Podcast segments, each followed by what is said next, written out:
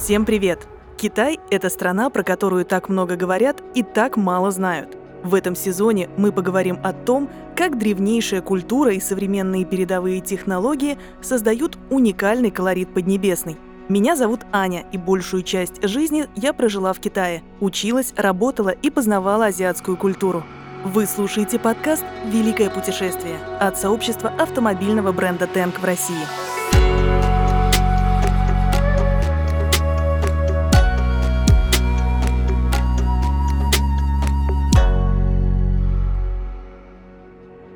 Сотнями лет Китай оставался для многих загадочной, закрытой страной. Поднебесная со своим сложным языком и письменностью сформировала культуру, в которую практически не проникало влияние соседей. Сейчас Китай открыт всему миру, но при этом крепко держится за свои древние традиции. И хотя, как известно, русский и китаец братья навек, наш менталитет во многом различается.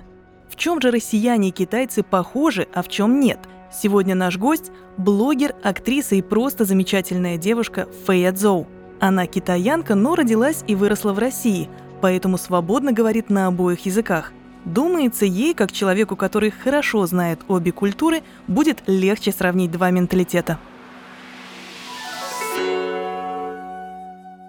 Фэя, привет! Китай – это все-таки традиционное общество, а главная ценность традиционного общества – это семья. В чем основное отличие китайской семьи от русской? Мне кажется, что китайцы в этом плане более традиционные, более консервативные, и они больше уважают старших. Я не хочу оскорбить никого, но я заметила, что в России как будто бы взрослые с детьми общаются на равных, и очень часто дети, они могут как-то дерзить родителям, могут э, ну, просто как-то относиться так, э, как к само собой разумеющемуся. И в Китае, допустим, настолько все консервативно и традиционно, что даже за столом сначала должен съесть э, э, глава семьи, да, отец. А если есть еще и бабушки и дедушки, то сначала дедушка, потом бабушка, потом отец. И дети, пока им не разрешат есть, они не начнут трапезу. И если родитель чем-то недоволен, то дети всегда такие смиренные, они не будут спорить, они будут тихо слушать, не будут перечить. Вот в России, мне кажется, такое невозможно. То есть очень часто я вижу, как э, подростки спорят с взрослыми. В Китае это может быть только если довести ребенка до отчаяния. А так все уважают взрослых.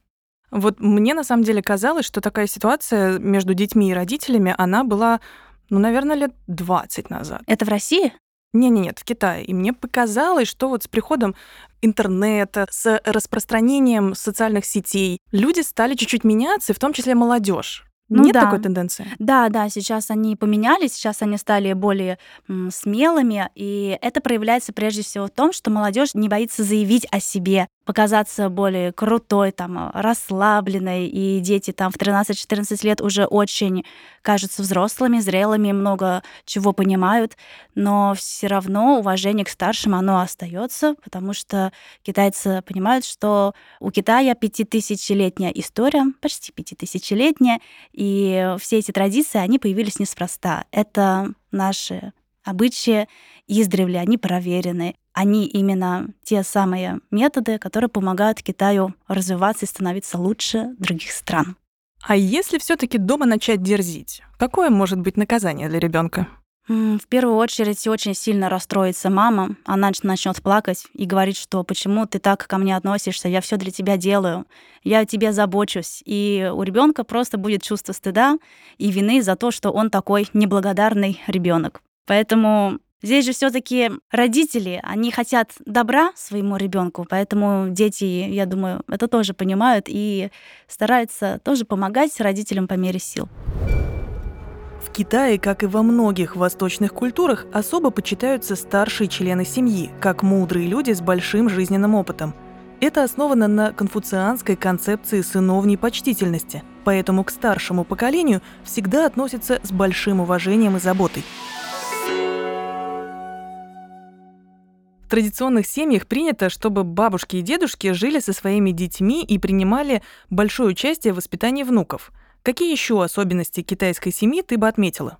В Китае привыкли друг к другу обращаться по семейным обращениям. Извиняюсь, я знаю, это тавтология в русском языке. Ну, допустим, если маму своей жены можно назвать там тетей Ира, в Китае никогда не обращаются по именам в семье, только если это маленький ребенок. А к старшим обращаются теща, свекровь, свекор, такие названия. И даже если у китайского парня есть девушка, то его друзья не будут звать его девушку по ее имени.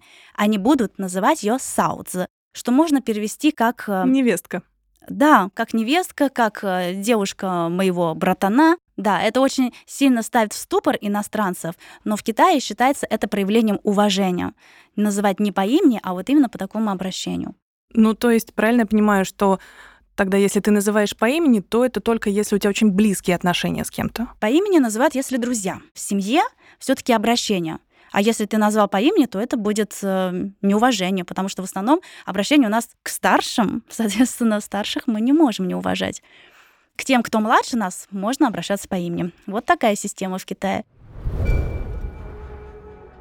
Когда-то в Китае традиционные браки были организованы родителями жениха и невесты. Многие пары даже не встречали друг друга до дня своей свадьбы. И хотя современные китайские пары выбирают своих партнеров скорее сами, от одобрения старших зависит очень многое. В Китае считается, что брак – это союз двух семей. В России к браку относятся по-другому, полагая, что это решение, которое люди должны принимать самостоятельно. Как тебе кажется, кому будет легче адаптироваться к столь различным взглядам на семью? Китаянке, которая выйдет замуж за русского парня, или же русской девушке, которая выйдет замуж за китайца? В любом случае будет очень-очень много недопонимания и э, проблем на самом деле. Но если люди готовы идти друг другу навстречу, то любовь все уладит. Но если это китаянка, которая выросла в Китае, и она берем крайний случай, что она даже не знает русского языка, и она приехала в Россию учить русский язык, и вот э, с русским парнем. Вот китаянкам, кстати, часто очень нравятся русские парни. Сейчас в китайских э, соцсетях э, публикуют фотографии русских парней, ну, в основном очень молодых, 20-летних. Знаете же, в Китае айдоловая культура такая, и э, любят русских парней за их красоту, за внешность прежде всего. Блондинов голубоглазых или там не блондинов. Белая кожа лица, черты, объемные. Это все очень нравится китаянкам, поэтому китаянка может, конечно же, встречаться и выйти замуж за русского, потому что он красивый, но могут возникнуть много проблем в семье, связанные с ролью мужчины потому что китаянки достаточно избалованные девушки, и даже те самые скромные и нежные, на первый взгляд, они ну, такие скромные, потому что ожидают, что мужчина будет э, угадывать их желания. А, и китайские парни успешно с этим справляются. Они всегда понимают, что нужно приносить как можно больше денег в дом, нужно баловать свою любимую, постоянно ей дарить подарки, самое дорогое брать в меню, и подарки должны быть практичными, не букет цветов какой-нибудь, да, который завянет через неделю. Какая от него польза? Это должны быть сумочки какие-нибудь брендовые, косметика. Но я, может быть, чуть-чуть утрирую, но я думаю, не, не слишком сильно. Все так и есть на самом деле. И китаянка, скорее всего, не скажет русскому парню, что, знаешь, я хочу, чтобы ты мне дарил брендовые сумочки и так далее. Но если он не будет это делать, то она затаит обиду но она ему не скажет об этом, потому что культура такая. И через некоторое время, возможно, она просто тихо, мирно скажет, знаешь, мы друг другу не подходим, я от тебя ухожу. Но если уже дошло до замужества, Тут могут быть проблемы, наоборот, уже с ее стороны, потому что считается, что если девушка выходит замуж китайская, ну или парень женится, то вся семья, она вовлечена в супружескую жизнь. И нашего бедного русского парня э, будет ожидать то, что родня китайская, она всегда будет э, все вопросы стараться обговорить, э, решить как-то. Ну, они не будут встревать слишком сильно, но то есть будут давать о себе знать. Кого-то это может нервировать. Но на самом деле я беру сейчас пример очень такой традиционной китаянки, очень традиционной семьи.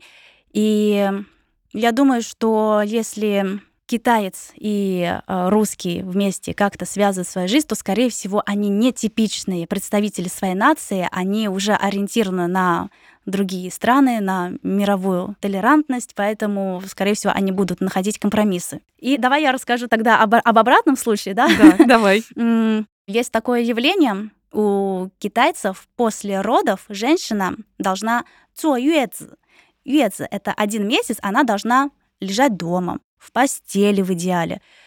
В древности еще нельзя было мыть волосы, мыться. Ну, это просто потому, что тогда, ты понимаешь, не было фена, можно было ну, застудить. Да, были сложности. Да, так. можно было застудить органы, простудиться, и женщина должна была лежать в кровати, а родственники мужа ей бы приносили супчик, бульон куриный, оберегали ее по-всякому, и вместо нее заботились бы об ее малыше. Так вот, я как-то встречала на страницах э, Рунета, российского интернета, такие статьи, что девушка русская вышла замуж за китайца, она была так возмущена этим, что после родов его родственники ее, как она сказала, заперли в комнате, не давали ей выходить, не разрешали ей идти гулять на работу, во всем ее ограничивали, как она от этого устала. Она не понимала, что таким образом родственники заботились о ее здоровье. Это один из секретов молодости китаянок. Почему китаянки и в 40, и в 50 лет выглядят так молодо, они себя берегут. После родов нельзя сразу начинать работать. Это очень плохо для здоровья в будущем. Но как это у вас говорится, русская баба и в горящую избу, и коня на скаку, да, становится. Она не нуждается в этих каких-то ваших секретиках э, странных. Поэтому могут быть непонимания на почве того, что семья мужа китайского будет стараться по-всякому оберегать невестку, а ей захочется свободы больше. Но сейчас, знаешь, такая тенденция, я все чаще вижу, как русским девушкам, женщинам очень нравятся китайские парни, ну, я имею в виду, конечно же, звезд, этих красивых певцов, актеров, айдолов, они такие сладенькие мальчики, и их ничего не останавливает. Они говорят, что это же замечательно, это просто идеальный муж, у него идеальная заботливая семья, и они не готовы выходить замуж за наших китайских мужчин, чему я очень рада, потому что я знаю, что в России женщин больше, а в Китае больше мужчин. Если можно таким образом посотрудничать, по-моему, это тоже очень хорошо. Допустим, русская девушка готова ко всем особенностям китайской семьи. Ей нравится китаец, и вот она собирается на свидание. Что ей лучше знать заранее? О чем можно говорить и какие темы лучше избегать? И что может быть воспринято как оскорбление? Никогда не надо говорить с китайцами про политику. Я не знаю, что это за такая тенденция. Очень любит русский говорить с китайцами про политику. Я уже даже не буду говорить какие-то отдельные темы, вот территории, да, Конечно, принадлежит понятно. вам это или нет, там уйгуры, Тайвань и так далее. Также не надо говорить про Китай ничего плохого. То есть э, китайцы это огромные патриоты. И если ты меня спросишь, а есть ли кто-то, кто недоволен э, политикой Си Цзиньпиня, я тебе скажу нет. Таких людей нет. И мы это обсуждать не будем. То есть в Китае это такая тема прям серьезная. О политике нельзя говорить, и ничего плохого про Китай нельзя говорить. Вроде бы все просто. А какие-то бытовые темы есть? Ну, вот что-то в простом общении. Что может обидеть китайца? Или какие-то жесты, какая-то, не знаю, мимика специфическая, какие-то конкретные слова. Какие грани не надо пересекать? В этом плане китайцы простые. То есть, если это не политика, не что-то плохое про Китай, то китайцы совершенно свободно, с радостью будут говорить с вами на любые темы. Здесь, знаешь, даже наоборот, китайцы, наверное, более склонны обижать другие нации. Просто у нас в Китае считается совершенно нормальным задавать такие вопросы собеседнику, даже при первой встрече. А ты женат, замужем? А сколько ты зарабатываешь? А какой у тебя рост, вес? Ой, а у тебя нос такой большой? А глаза какие-то, да, такие, ну, э, кривые. Ну, То есть китайцы совершенно э, легко обсуждают внешность, никто на это не сердится. Насчет зарплаты в Китае нормально это обсуждать, потому что китайцы зациклены на деньгах. Деньги, вот, вот она, религия Китая. Да, правда. И, то есть, если будешь общаться с китайцем, не обижайся ни в коем случае, если тебя сразу же спросят, да, с порога, замужем ли ты. Это не означает, что в тебе заинтересовался китаец. Хотя, хотя, может быть, все может быть. Не исключаем. Но это просто одна из тем, которую можно затронуть при беседе. Просто таким образом китайцы пытаются проявить дружелюбие. Ты можешь их спросить то же самое, они тебе с радостью ответят, расскажут про свою семью. Про семью очень любят китайцы говорить про традиции разные свои. Можешь что угодно их спросить про Китай, а почему у вас так, почему у вас в культуре это. Они с удовольствием расскажут про свою богатейшую пятитысячелетнюю историю. Все же, несмотря на добрососедские отношения Китая и России, разница менталитетов существует и немалая. При этом многие китайцы приезжают к нам учиться, работать и вести бизнес. Например, родители Фэй переехали в Россию еще в 80-х годах как раз для того, чтобы начать здесь свой бизнес. А насколько легко китайцу адаптироваться к современным российским реалиям? О, я бы сказала, что, наверное, очень легко. Вот здесь, знаете, китайцы считают, что русские умеют отдыхать. И что даже более того, они могут целый день ничего не делать. ну, то есть большинство работы для китайцев, это вот они видят, что русские сидят в офисе, и только же в России есть фраза, допустим, «Привет, ты что делаешь сейчас?» «Да так, ничего, на работе сижу».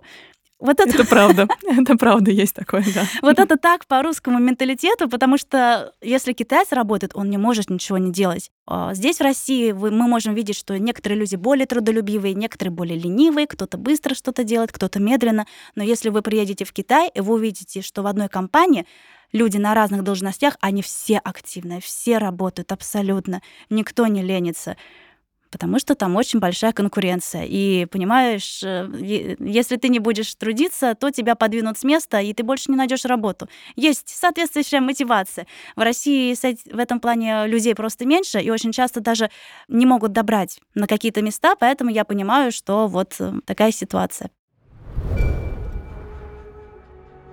Семья, деньги, работа. В принципе, все как у всех. Только работают китайцы постоянно и с утра до ночи.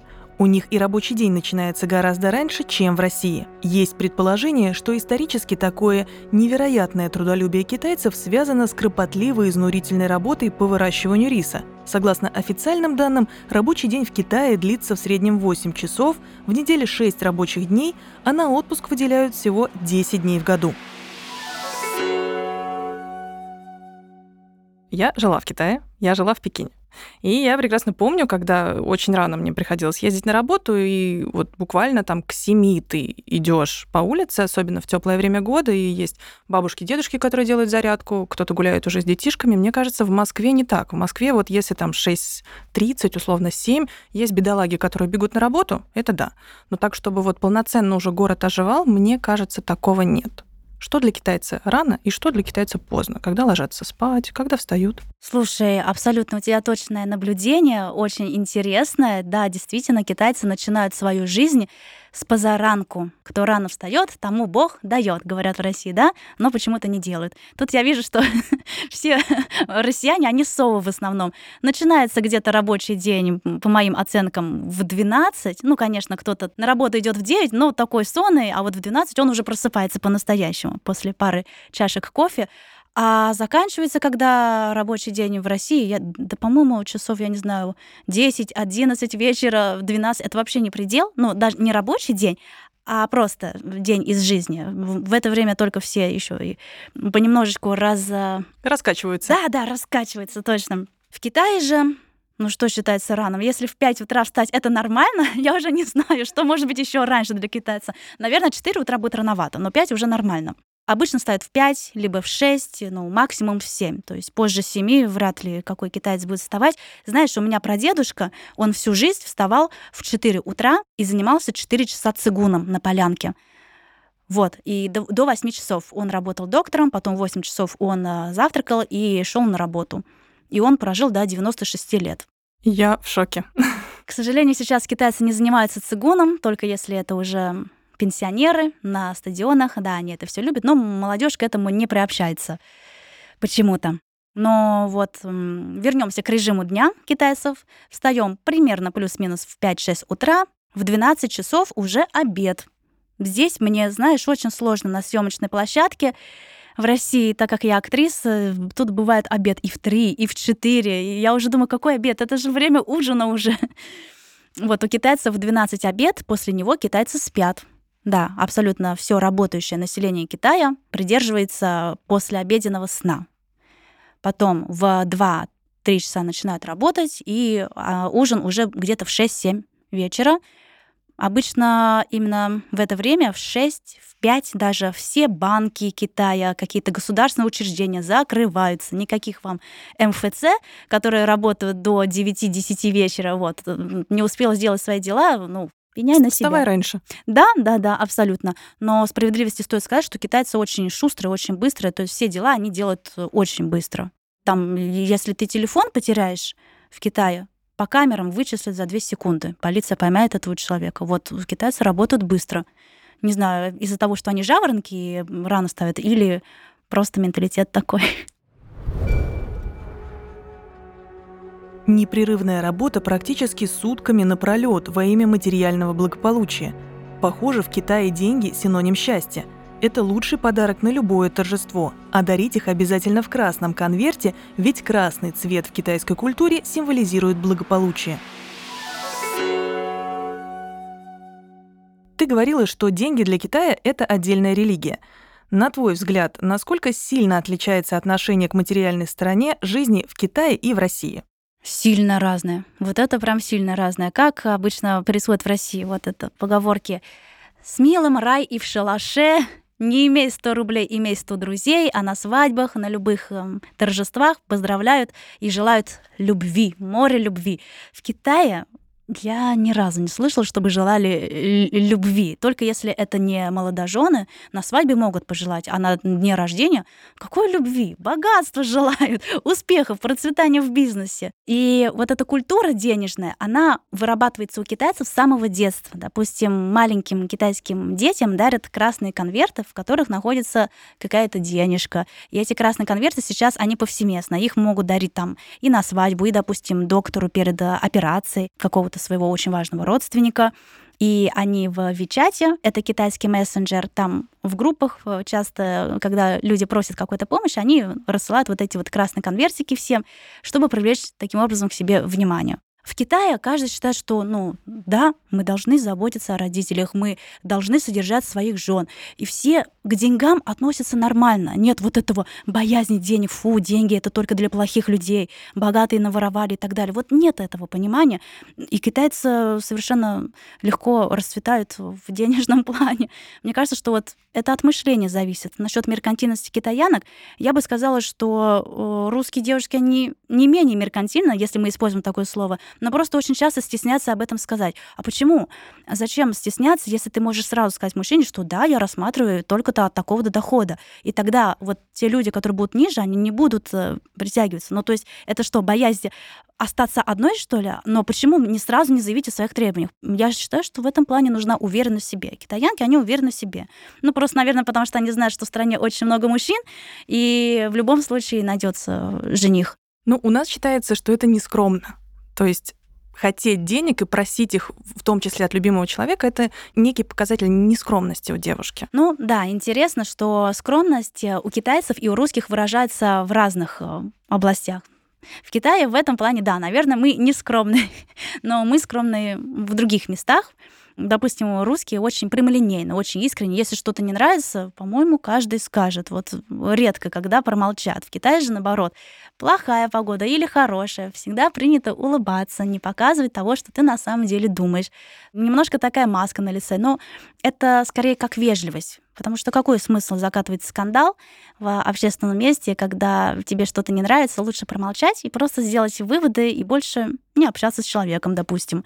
Это гораздо проще и сэкономит нервы и тебе, и другому человеку. Или, допустим, если ты делаешь комплимент китайцу или китаянке, то принято горячо это отрицать. Ты такая красивая. Нет, нет, нет, я совсем не красивая. Я сегодня вообще забыла накраситься, голову не помыла. Китайцы сами про себя знают, да, да, что она красивая, но она не будет этого показывать.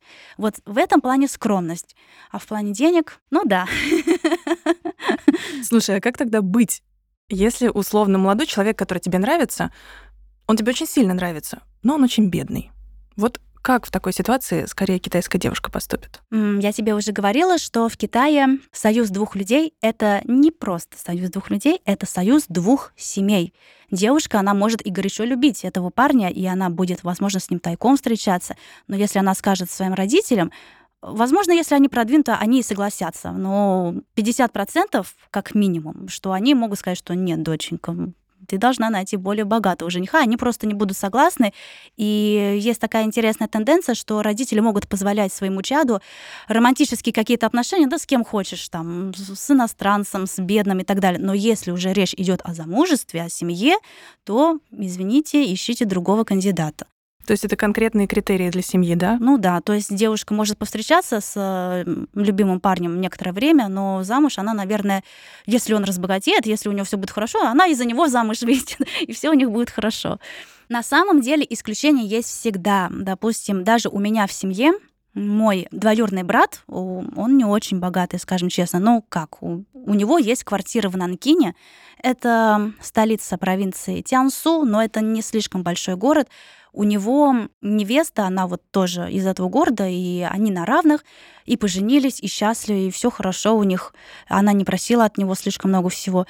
Но я все-таки говорю про общую температуру по больнице. Где-то 60-70%, наверное, по-другому поступит. Но есть также много исключений. Слушай, а если говорить про свидание, я знаю, что здесь тоже есть нюанс. У нас принято, что молодой человек платит. У вас не всегда так. Это неправда. В Китае молодой человек всегда платит на свиданиях. И платит, я бы даже сказала, больше, чем в России.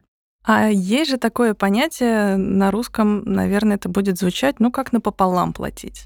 Правильно? Есть такое понятие, но не в Китае. Я знаю, что в Америке есть, у меня есть американские друзья, в Китае нет. В Китае все таки очень традиционное отношение к отношениям и традиционное общество Китая в целом, где мужчина должен обеспечивать семью. Вот прям должен. И обеспечивать уже на стадии свиданий. Более того, китайские мужчины уже сразу тебе говорят, «А, вот какая у меня зарплата, высокая, какая у меня машина, крутая, какая у меня квартира в центре города. Сразу все свои козыри вытаскивают наружу. Я знаю, что в России на свидании первым если девушка спросит парня, а какая у тебя зарплата? А если у тебя машина? А если квартира? То парень, наверное, убежит, сверкая пятками. Но только не китайский парень. Китайского парня это не испугает. Он горячо тебе докажет, что он... Что он до... богатый. Да, что он тебя достоин. Итак, получается, с одной стороны, надо очень много работать, чтобы очень много зарабатывать, потому что деньги – одна из главных ценностей. Но существует ведь и другой очень важный аспект в жизни – это семья. Есть ли какой-то секрет баланса? Как, на твой взгляд, удается совмещать две эти вещи? Не удается. Дисбаланс тут происходит. К сожалению, очень многие молодые китайцы настолько много работают, что приходится им своих детей отдавать бабушкам и дедушкам. И бабушки и дедушки растят их, пока они работают. Так что никакого баланса здесь нет. К сожалению, если хочешь добиться успеха, приходится чем-то жертвовать. Чтобы достичь успеха, нужно начинать с малых лет – Нужно очень и очень много учиться. К суровым реалиям будущей конкуренции детей готовят еще со школы. В совокупности стандартный день учебы китайского школьника составляет 10 часов. Прибавьте к этому всеобщий рейтинг успеваемости и гигантские домашние задания. А кто лучше учится? Китайцы учатся много. Русские тоже, наверное, могут много и долго учиться, но все-таки нам, мне кажется, легче взять и прогулять урок или пару. Или это не так? Знаешь, вот интересный вопрос, кто лучше учится, потому что китайцы, они действительно очень много учатся, они делают все домашние задания, не прогуливают, всегда будут подготовленными, но они как будто бы в плане учебы действуют по такой линейной схеме. И очень плохо им удается импровизация. Знаешь, эм, активное слушание, активное обучение, которые так распространены на Западе, в Китае заходит плохо. Если учитель, он спросит э, китайских учеников, да, какой-то вопрос вдруг не по теме, то все будут просто тихо сидеть, и это не означает, что они плохо выучили что-то или, или не знают ответа на вопрос, а это означает, что учитель должен лично обратиться к тому ученику, ответ которого он хочет услышать. То есть э, в плане обучения китайцы очень пассивные. То есть я заметила, что да, русские ребята, они более творческие, и им хорошо удается сделать что-то на импровизации. Но вот э, китаец, если он отвечает по билету, это он все сам написал. И буквально зачитывает с листа то, что он написал. И если ты вдруг задашь дополнительный вопрос ему, он может просто встать в ступор, потому что он это не написал. Поэтому русские, они как будто бы более гибкие, вот, а китайцы просто больше учатся. Но, тем не менее, вот таким своим каким-то линейным способом они пробиваются наверх. И русские тоже пробиваются наверх вот со своими другими, более творческими способностями. Я думаю, что китайским ученикам следует поучиться у русских, и сейчас вроде бы есть подвижки в этом плане. Есть очень много школ, объединенных с Англией в основном. Но я надеюсь, что в скором времени и с Россией будут, когда ученики и китайские, и иностранные вместе учатся и друг у друга перенимают методы, манеры обучения. Получается, что подходы к обучению у китайцев и у русских разные. Китайцы в большинстве своем более усидчивые и терпеливые, а русские, скажем так, более креативные. Хотя, учитывая, сколько всего было изобретено в Китае в последнее время, трудно утверждать, что китайцы не креативны. Или это какая-то другая креативность? Очень много креативных людей в Китае, но у них другая креативность, то есть э, она хорошо подготовленная. Китаец не может вдруг раз и сходу тебе сказать какую-то гениальную идею. Он всегда будет дома сначала, хорошенько ее обдумать, взвешивать все за и против, выписывать много всего, а потом выдаст тебе шедевр, когда хорошо подготовится. Ну, то есть опять, когда все пропишет, правильно? Да, да, то есть по своей китайской схеме вот эта вот креативность, она проявляется. И знаешь, что еще? То есть вот эта креативность Китая очень часто она берется из опыта других стран. То есть э, китайцы хорошенько проанализируют, как это было, допустим, в других странах, и будет брать их опыт. Очень часто то, что придумывают китайцы, ты и сама знаешь, что это не чисто Ну, это совокупность всего. Да, да, и это обучение у других стран часто. Хороший метод, на мой взгляд. Рабочий, по крайней мере. Да, взять то, что хорошо в других странах, и адаптировать под свое. Складывается ощущение, что китайцы вообще не отдыхают. То есть правда, что по сути, все рабочие вопросы решаются за столом. Да, правда. То есть китайцы настолько трудоголики, что они не только на работе работают, опять у меня тавтология сегодня, что а они и после работы продолжают думать о всяких сделках, о контрактах и если ты в бизнесе в Китае, то у тебя работа, она просто круглосуточно. Ты агент 007. Что значит 007? ну, вообще говорят 996 — это когда работаешь с 9 утра до 9 вечера, 6 дней в неделю. Но китайский менеджер — это 007. С нуля часов до нуля часов 7 дней в неделю. Но все-таки должны же люди как-то отдыхать. Вот, например, в России ты приходишь после работы и, допустим, смотришь сериал, а в отпуск летишь на море. Как китайцы проводят каникулы? Вот на море китайцы, мне кажется, едут очень редко. Как-то не любят китайцы э, такой пляжный отдых, потому что боятся загореть. Мы с тобой это уже выяснили. Если они едут путешествовать, то обычно это какие-то культурные места, это очень часто с гидом, переводчиком, когда вы быстро по одной, второй, третьей, четвертой точке. Главное сфоткаться, быстро сфоткаться и поехали дальше. Остальное неважно. То есть путешествие это даже не отдых, это просто такой кладезь э, Сбор, познания. сбор фотографий, сбор информации да, какой-то. Да, да, да, ты абсолютно права. А как отдыхают с коллегами? Как проходят корпоративы? Ой, корпоративы проходят буйно, надо обязательно пить. Если ты не пьешь, значит, ты не уважаешь своего коллегу или уж тем более босса. Если босс предлагает выпить, отказываться нельзя.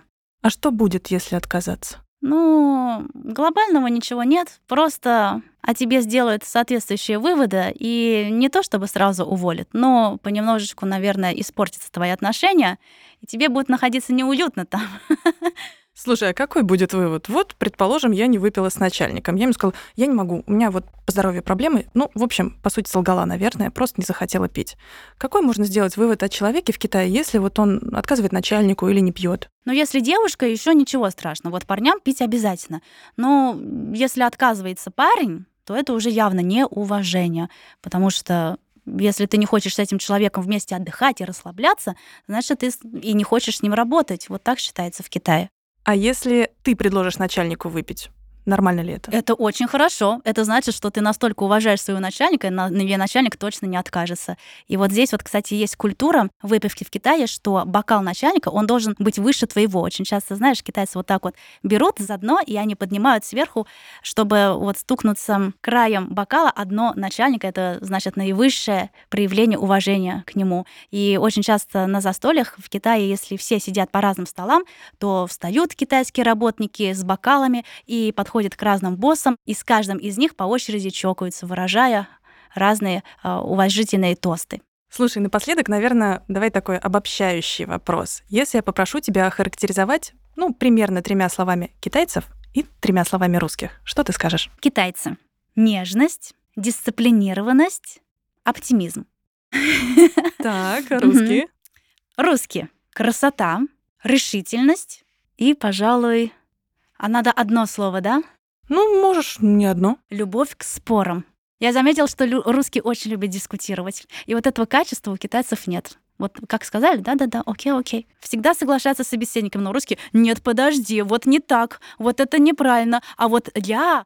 А китайцы, соглашаясь с собеседником, на самом деле дальше будут делать так, как согласились, или все таки по-своему? По-своему. Но если совпадает с тем, что они решили делать, Ну, то, это конечно. то это... Просто не обязательно сообщать собеседнику, что ты сейчас будешь делать. Ну, ты его выслушал. Хорошо, да-да-да. То есть, когда китаец говорит да-да-да-да-да, это скорее значит, что я понял твою позицию. Но китайцы не говорят, да, что я понял твою позицию, я услышал тебя. Они просто делают вид, что соглашаются. Ну а зачем? Зачем скандалить? Мы не конфликтные. Тоже попробую тремя словами охарактеризовать китайский менталитет. Наверное, три главные черты – это трудолюбие, семейственность и патриотизм. Китайцы всегда держат лицо и не рассказывают о том, что они по-настоящему думают и чувствуют. Они уважают старших и считают своим долгом заботиться о них. Для китайцев деньги – мерило успеха и счастья. Ради них они готовы учиться и работать без передышки. А еще они ценят свою культуру и чтят свои традиции. Может, именно поэтому, даже если они живут вдали от дома, все равно всегда ощущают себя прежде всего китайцами. Несмотря на то, что во многом мы не похожи, все же русские и китайцы легко находят общий язык.